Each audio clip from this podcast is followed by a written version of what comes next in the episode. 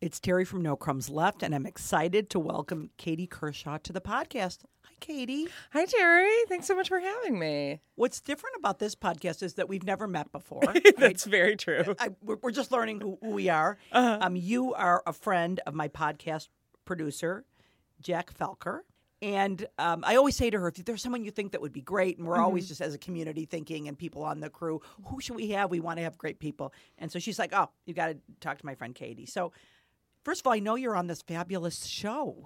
Yes. Tell me about that. Yeah, so I am on a new HBO limited series called Mrs. Fletcher, which uh, was written by Tom Perrotta. He's the guy who wrote Little Children, Abstinence Teacher, Leftovers, Election. Um, so many amazing novels and so many amazing novels that have turned into TV uh, and film. So this was his latest. He wrote it in 2017. Uh, it's a limited series, seven episodes, starring Kathryn Hahn. I love her. The Oh. fact that you get to work with Kathryn Hahn is like, she's, you know, I, I definitely have a girl crush on her. Oh, same. I am in love with Kathryn. She is phenomenal. She's everything you think she is. Yes. She's so kind. She's so sweet. She's so funny. She's so funny on set. She's so welcoming. And really, this is my first TV role. So she did so much to help me learn how to be on TV and how to be on set and how to interact with a crew. You know, she's the lead, so she sets the tone for all of it. She knew everyone's name. She greeted everyone every day. Just a fantastic person. I mean, that's what I find with women, and we're talking a lot about women leaders and women mentors, and and you know, just this idea of mentoring and helping and supporting, and it's sort of a new business model of people really, you know, working together in a different way. Uh, we've been talking a lot about that, and I, you know, she sounds like one of those amazing people. Oh, she absolutely is. And I had been told, you know, when certain men are the leads of shows, you know, the show can feel competitive. It can feel a little more cutthroat, a little more militaristic. And Fletcher never felt that way. It truly felt like we were there to work. We were there to work hard, but we were also a family and we bonded very quickly as a full cast, which was fantastic. So, would we call you an ingenue?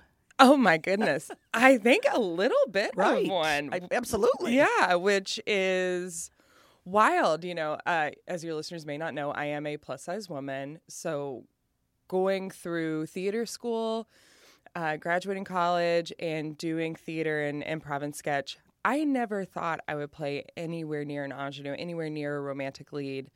I thought I would be the fat, funny best friend, the like cool aunt, and then eventually age into like the wacky mom. So the fact that I'm on this show and I am seen as like desired is really wild to me. It still like seems it doesn't seem real, even though we wrapped the show months ago. I'm like, oh, I guess, I guess I am. I guess I am like a bit of a sex symbol in the show, which is crazy. I love it. And I think the reality is people want people that are relatable. You know, Yeah. often when you think about who's going to be successful on social media, and I think we should say that you are actually have been a long term follower. I, oh my god!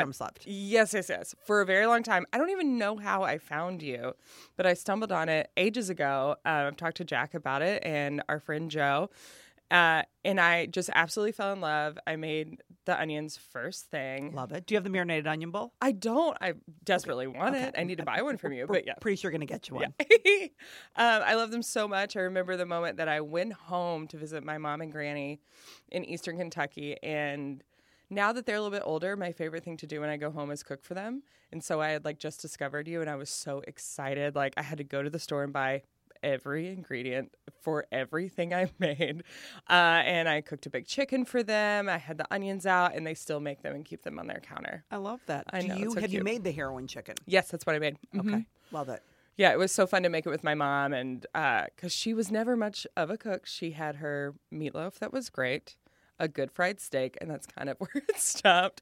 My grandmother is an amazing Southern cook, like absolutely stunning, but all the classics. You know, it's chicken and dumplings, um, fried chicken, and biscuits and gravy, cornbread every single day. It's that kind of meal. So it's nice to go home and cook something that's similar but different Yeah. than what she's always had.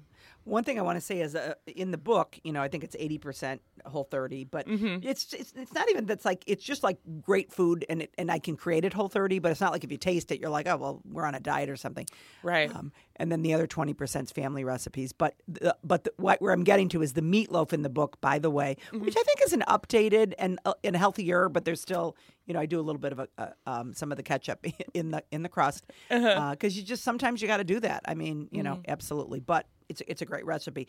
What I was saying earlier was I think part of what you know you always think of like if someone's going to be successful in social media. I mean, Mm-hmm. you're thinking 22, you know, a supermodel, you know, and all of that. So I think part of what's made you No Crumbs Left is that I am like this regular gal. It's like a Yeah. regular size that's just being who I am, which is you know irreverent and sometimes I you know I, I say the wrong words and, or I make up words.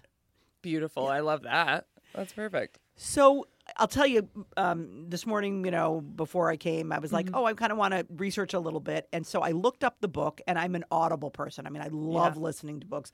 I love, especially when actors are doing them and there's like an ensemble cast. I put it on. I'm like literally 10 seconds into the story, and I say to my friend Lori Bell, oh, I'm getting that book. And she looks Yeah. at me like, are you kidding me or are you crazy? And I was like, no. The minute I heard it, it was like, this is the kind of book that I, you know, that I just, I loved the narration. Have you heard the narration at all of it? I have. I actually listened to the audiobook first before I even picked it up because I had auditioned and I thought there's no way I'm getting a series regular role on HBO. I'm busy. I'm not going to read the book. I'm never going to see this thing again. And then suddenly I'm flying out to LA to audition with Kathryn Hahn and I call my sister. I'm like, "Have you heard of this book?" And she's like, "Oh yeah, yeah, I read it. I loved it." It's like, "Great. Do you think I can read it in like 48 hours?" And she was like, "No, just get the audiobook." Right. So I picked it up, and the audiobook is narrated by a phenomenal cast of actors. E. Fletcher is read by Carrie Coon, Chicago native, who I am such a fan of, true fangirl of hers.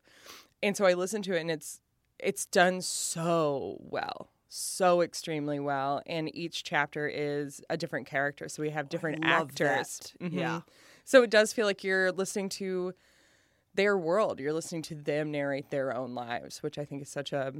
I, I haven't heard many audiobooks do it uh, quite as well as Mrs. Fletcher has done. Another one that I really like is Daisy Jones and the Six. It Mm-hmm. really has like Jennifer Beals in it. They have this ensemble cast, Mm-hmm. and it's it's so amazing because you really feel like you're having that theater experience. Which is why I love books on tape because I love the idea of being taken out of my world and just going to another world. You know. And Oh, yeah. If I'm listening to about fifty or hundred pages, and I am not feeling like I really want to listen to this, or I let's like I know this is going to become happier at the end, Mm-hmm. which isn't to say sad things don't happen, but it's still nice to just to be transported.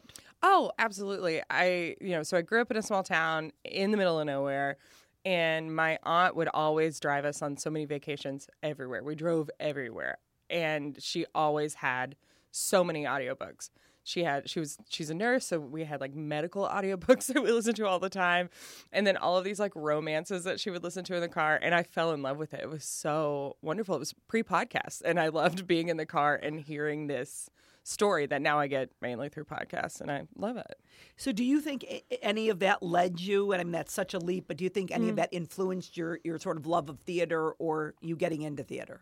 I I bet it did. I'm sure it did. You know, I always try to figure out why I do what I do, and I have no idea. I it makes no sense.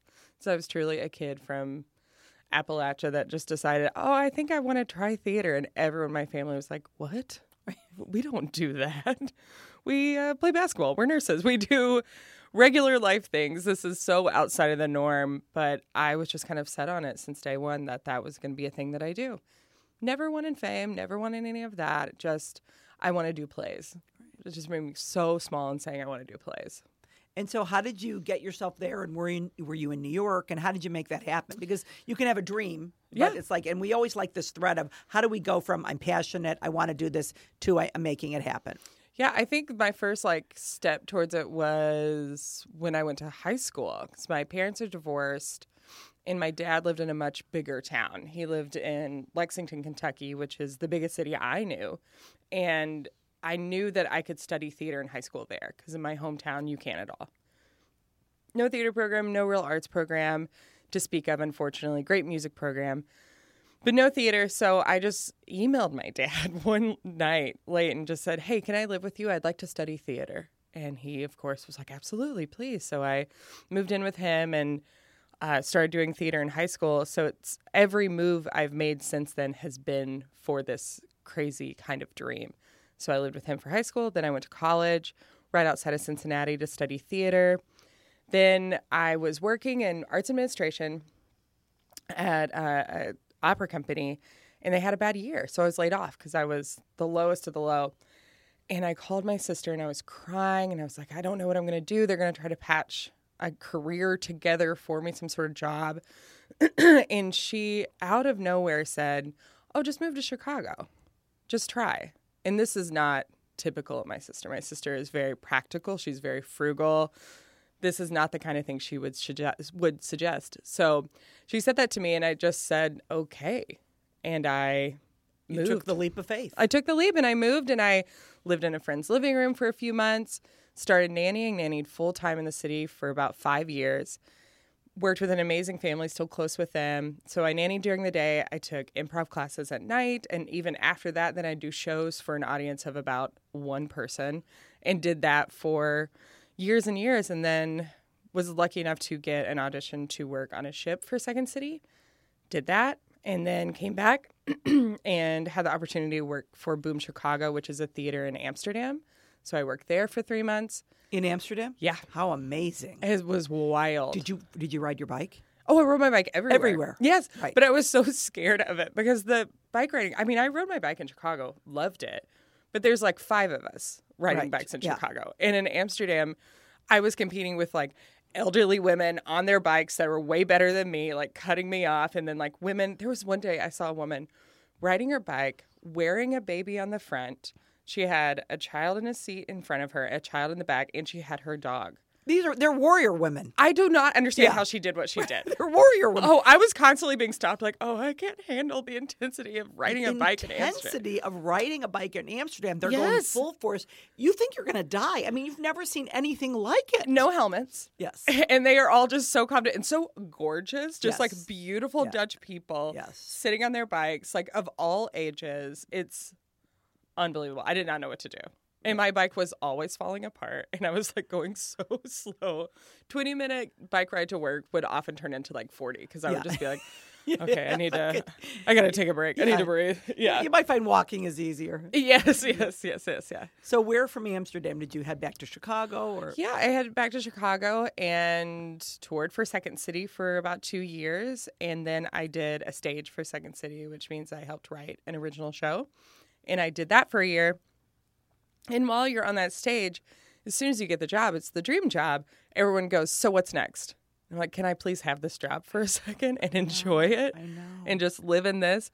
Uh, so I was like, well, I don't. What do I want to do next? And I missed theater. You know, improv and sketch is very much theater, but I missed plays. I missed that world. I missed the drama of it all. So I kind of told myself in the back of my mind, the next thing I do, I want it to be a little bit more serious. I want it to have a little bit heavier of a tone, and I just kind of set that intention.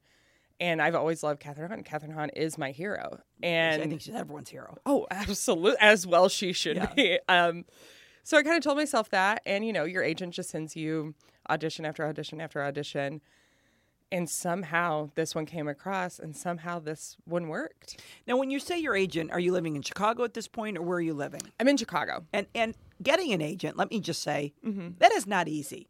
So, how did you make that happen? So the first time I got an agent, I had booked um, a insurance commercial on my own. I love I had that. like found an audition and I booked it and I thought, okay, now that I have this, can I take this to agents and say, hi, I can get work. Will you please help me? Can we work together? And I did that and I got a lot of rejection, but one person said yes. So I was with them for a while and then I went and I did the ship and I did Amsterdam and I came back and I decided it was time to move on to a different agency. So then I started shopping around again.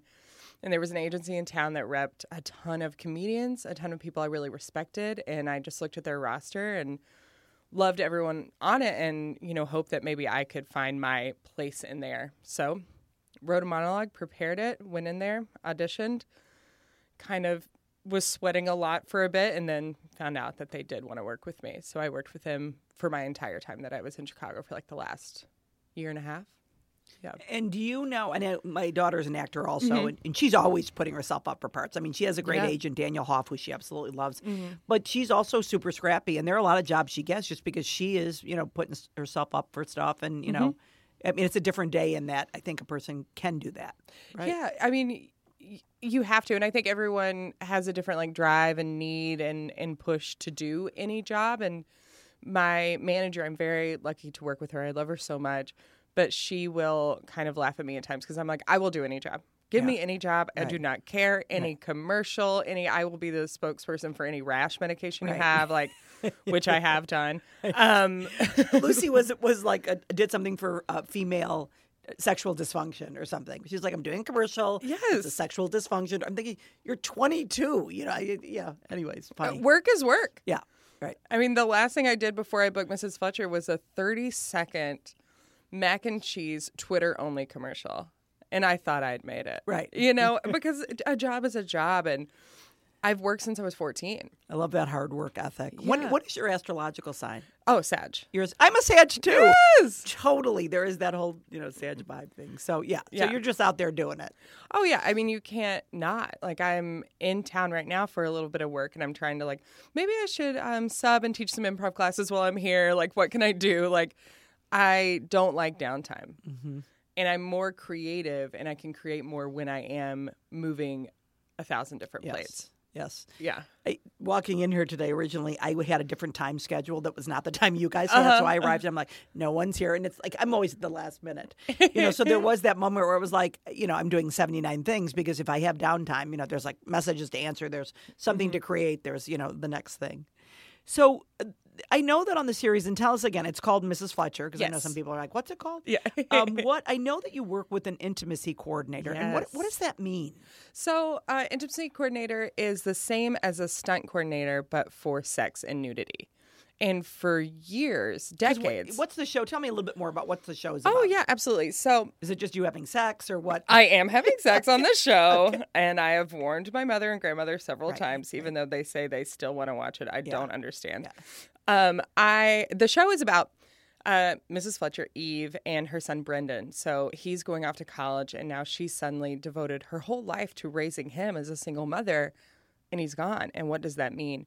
So it's a dual coming of age story of Brendan going off to college and now Eve being alone, and both of them how they experience porn. Because you know he is a young man who was kind of raised with it in so Right. many ways, and, And he's raised with it because that's what happens to young people. Is it's exactly. so often, you know, their first sexual experience is, you know, watching something on, you know, on porn. And, Yes, and here's the thing: we like we just, you know, we maybe had a Playboy magazine, but I remember, you know. I remember my son at some age, you know, there was like something, and and all of a sudden, some friend came over and they had like, you know, they had Googled like something like nude grannies or something. I don't know what it was. It was- maybe it was nude women, but it was like Right, nude right. grannies, and it was just like, oh my god. But I was just like, you know, honey, this is one thing to know. What you're seeing here, that really isn't what sex is. You know, Exactly. and the way that a woman looks here, that isn't really, you know, what a woman looks like. And sex is so much more than that. And you know, have, having those conversations because now people's first experience Mm-hmm. is so automated and it's you know it's just so different than the reality. Exactly. And porn is a performance. It is performative art. Like it is not it's just not realistic. So we have this young man who grew up thinking that's it. So he's having a lot of bad sex, but it sounds like porn. So he's making he's making the noises and he's saying the things, but then you see it's just so bad. And then you have Eve, who's not experienced her own body for years because she's just kind of had her head down, working hard, raising the son and she has a night off. She looks up some porn, and that completely takes her on this journey. So I play her employee at the senior citizen or senior center where she works, and I am kind of a free spirit. I'm queer. I'm open. I've just moved back to my hometown after the sudden loss of a parent, and I'm here, and I'm kind of up for anything. And Right. I think Eve's character really kind of admires the openness of Amanda, the name of the character I play, and is really attracted to that openness that Amanda has. So they strike up this friendship that might go into something else, and there might be some intimacy between the two of us. Who knows?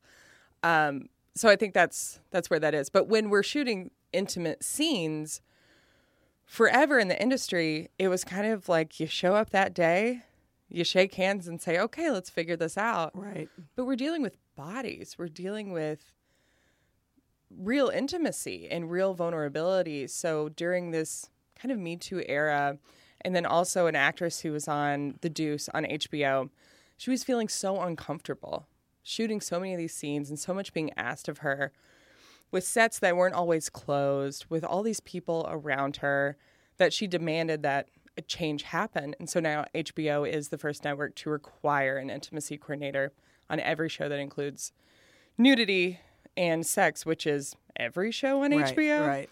So I was very lucky to work with a woman named Claire Warden, who is kind of at the forefront of this intimacy coordinator movement. Um, and she just comes in, just the way stunt coordinator was would do, and calls you up and says, "Great, this is what the scene is. This is what it's asking of you. Do you feel comfortable with that? You can back out at any moment if you are not comfortable." And I really felt like I had the power to say, "No, this is too much." Right. And I think it, since I knew I had that power, I allowed myself to even go further. Right. Because I knew I was completely protected. And she's really like your advocate in men in A hundred percent. Yeah. So she would make sure she had all of our nudity riders and made sure everything was being followed.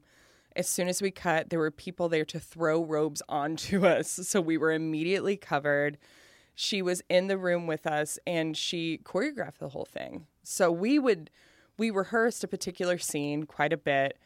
And you know, it would be like maybe the two of us holding each other and she would step in to even be like, "Okay, you think that looks very intimate, but it kind of looks aggressive. So mm-hmm. what if we do it like this?" So she wanted to make sure that everything was seen in this really female and powerful and really like sensual way mm-hmm. and not through this more pornographic male gaze. She was mm-hmm. very very keen on making sure that we all would love and respect it. And I don't think that's done. right. That's just not done. And she was so so well versed in Mrs. Fletcher and what it was and making sure we were telling Eve's story and not to get caught up in anything else. It was amazing. And I think the thing is, people do. Here's the reality: people do go through sexual awakenings all through their lives. A hundred You know, and and it's always morphing and changing. And so, you know, relatable. Just the Kathryn Hahn's character, who's the Mm-hmm. kids go off, and you know, you know, for me, you know, being in forty or going through a divorce, and then Mm-hmm. sort of being a single woman again. And but I think that what happens is is that we just at all these different places, you know, have these awakenings. You know, and I'm in my. 50s and I'm still, you know, having those and figuring those out. Oh yeah, please. I hope I keep having them forever. So how do you deal with rejection in the industry? I mean, I, I, I- you're a Sagittarian, so you're like, we're putting ourselves out there. We take. I always say I take no as an absolute maybe. If someone says no to me, it's like, oh, it's not no. It's like it, it, it's very, very possible. Oh, a hundred percent. I think it's also like not in a pessimistic way, but the way I was raised is that the answer's probably going to be no, and you just need to keep moving. Right. So I assume every audition I go in, it's going to be a no. Keep my head down. Where's the next thing? Right. So then when I actually get it, I'm like, oh, oh, okay, I'll make time to do this thing. Like I, I expect no, in the most positive way possible. Right. I get it. I totally Mm-hmm. hear what you're saying. Yeah, because I'm just like I just have to keep going, keep going, and that's this industry is just going and moving and taking nothing personal. And I think a lot of times some actors, some comedians will hang their entire career on getting that one thing. Right. If I could just book a show, if I could just be in this play, if I could just work for this theater, then I'll be happy. That's not true at all. You have to figure out what your desire is, what your point of view is, why you should be even doing this work, and hope that other people agree with you. And if they don't agree with you, then you shouldn't have been working with them to begin with. And you got to just move on to the next thing. So yeah, I never I never take it personal. It's just, okay, well, your loss and keep going to the I next. love it. And so Yeah. you're always looking for gigs. I mean, just like Oh, in every yeah. way, whatever. Oh, I will do truly whatever. I just love working. I mean, while I'm in town, I'll probably nanny while I'm here because I miss that. I, I've nannied for so long. I love the families I worked with in Chicago. I've got the time. Why not? I just love working. Fantastic. Yes, yes. So who are your people? Um, like I have a circle of five, sort of like. Okay. And, and Roy always says uh, Terry has whatever six best friends, and uh, two of them are her telephones. Um, but I sort of have those people around me that are kind of my my circle, and uh, you know, although it's like I, I I've got a big world thing, I'm really a small world person. I like a little world. I'm I'm really comfortable with with my people, and I just wonder like who who are your people? I am so lucky to have so many people uh, and so many circles in so many different cities. But I would say my main people are one, your producer, Jack Felker, and our group of girlfriends that uh, we are have a very active WhatsApp every day called She Beast, and we were an improv group here. And it was my home when everything else was kind of broken, when work wasn't working out, or when partners were being absolutely horrible. These women helped center me, and they still do. Even though we've lived overseas and come back, or we've traveled everywhere, we live in so many different cities, we still connect so easily and seamlessly. And I also, last night, I went to um, a concert of an old friend and saw so many college friends from Kentucky. And that's its own group, that own, like, its own, like, language that you speak that only people speak from home, you mm-hmm. know, and getting to have that. So I, I'm very lucky to feel like I get to be a small part of several tribes. And the more I'm in this industry and the older I get, the more introverted I become. Oh, I, I totally. Yeah, it's the more I put myself out there, the smaller I want to be. Yeah. And I do just want to sit around. I just got in town a few days ago and Jack came over to our friend Ryan's house and I just sat there and watched them and just we I mean we were all talking but just like watching my friends laugh and tell stories is where I want to be. I just want to be in that room and invited into that space. I love that. I feel that that is the same. I mean, I think what you're saying is so profound because I do feel as as my world gets bigger, you know, in a way I get smaller. Big you know, time. where it's just like I, I just like my, my my world and my people and my kids, you know. Yeah. My sisters. What's important to you and what do you think's important to people, you know, people of your age? Um, I think to people my age, generationally, I think there's this like big search for authenticity. Yeah, I like that. And I also feel this big shift. I was talking to my sister, who is by far my best friend, um, the other day, and Tracy and I were talking about how it feels like it's our generation in this time to kind of undo a lot of trauma. There's all this stuff that we've been raised with for generations that we've just accepted as this is how it works. This is how things go. And I think it's our time right now and to just untie all of that. It's a big knot and it's been in all of us. And it's time to go, oof, this isn't this doesn't sit right. Right. So I So see that. true. Yeah, I see that within the Me Too movement. I see that with so much work with Black Lives Matter. I see it, it you see it everywhere. You see it within the way we eat and the way we socialize. Right.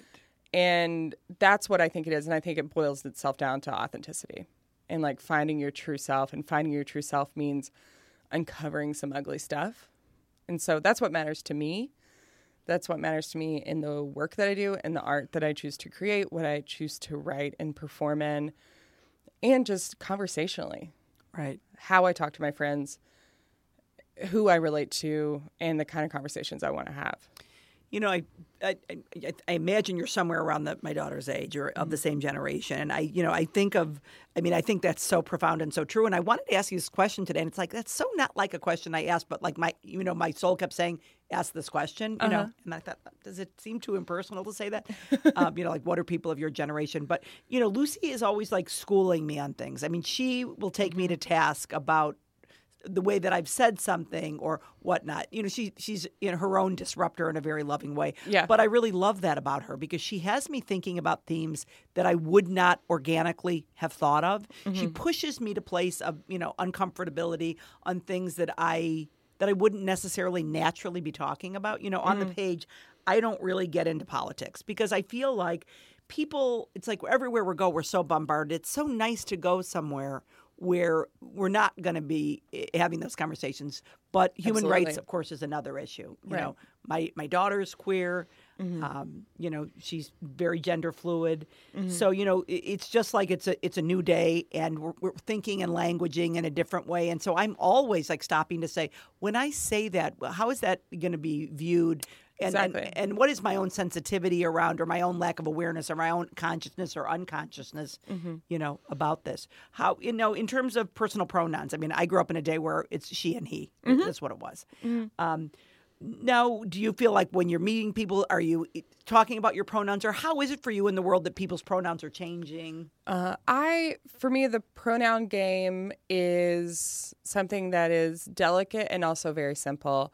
I find myself more and more defaulting to they when even describing people. right To get to a neutral because even if somebody prefers uh, she, her, or he, him, we already have connotations based on gender. So even when describing someone, if we can just say they, what kind of descriptors then does that force you to use? You're really looking at that person as opposed to their gender. And as far as like um, meeting people, I, have found myself asking more and more preferred pronouns um, or seeing if it comes up organically Right. and trying, honestly, not to use them and challenge myself to do that. And the more I challenge myself to do that, I realize how unnecessary they are, while also saying they are very necessary to some people.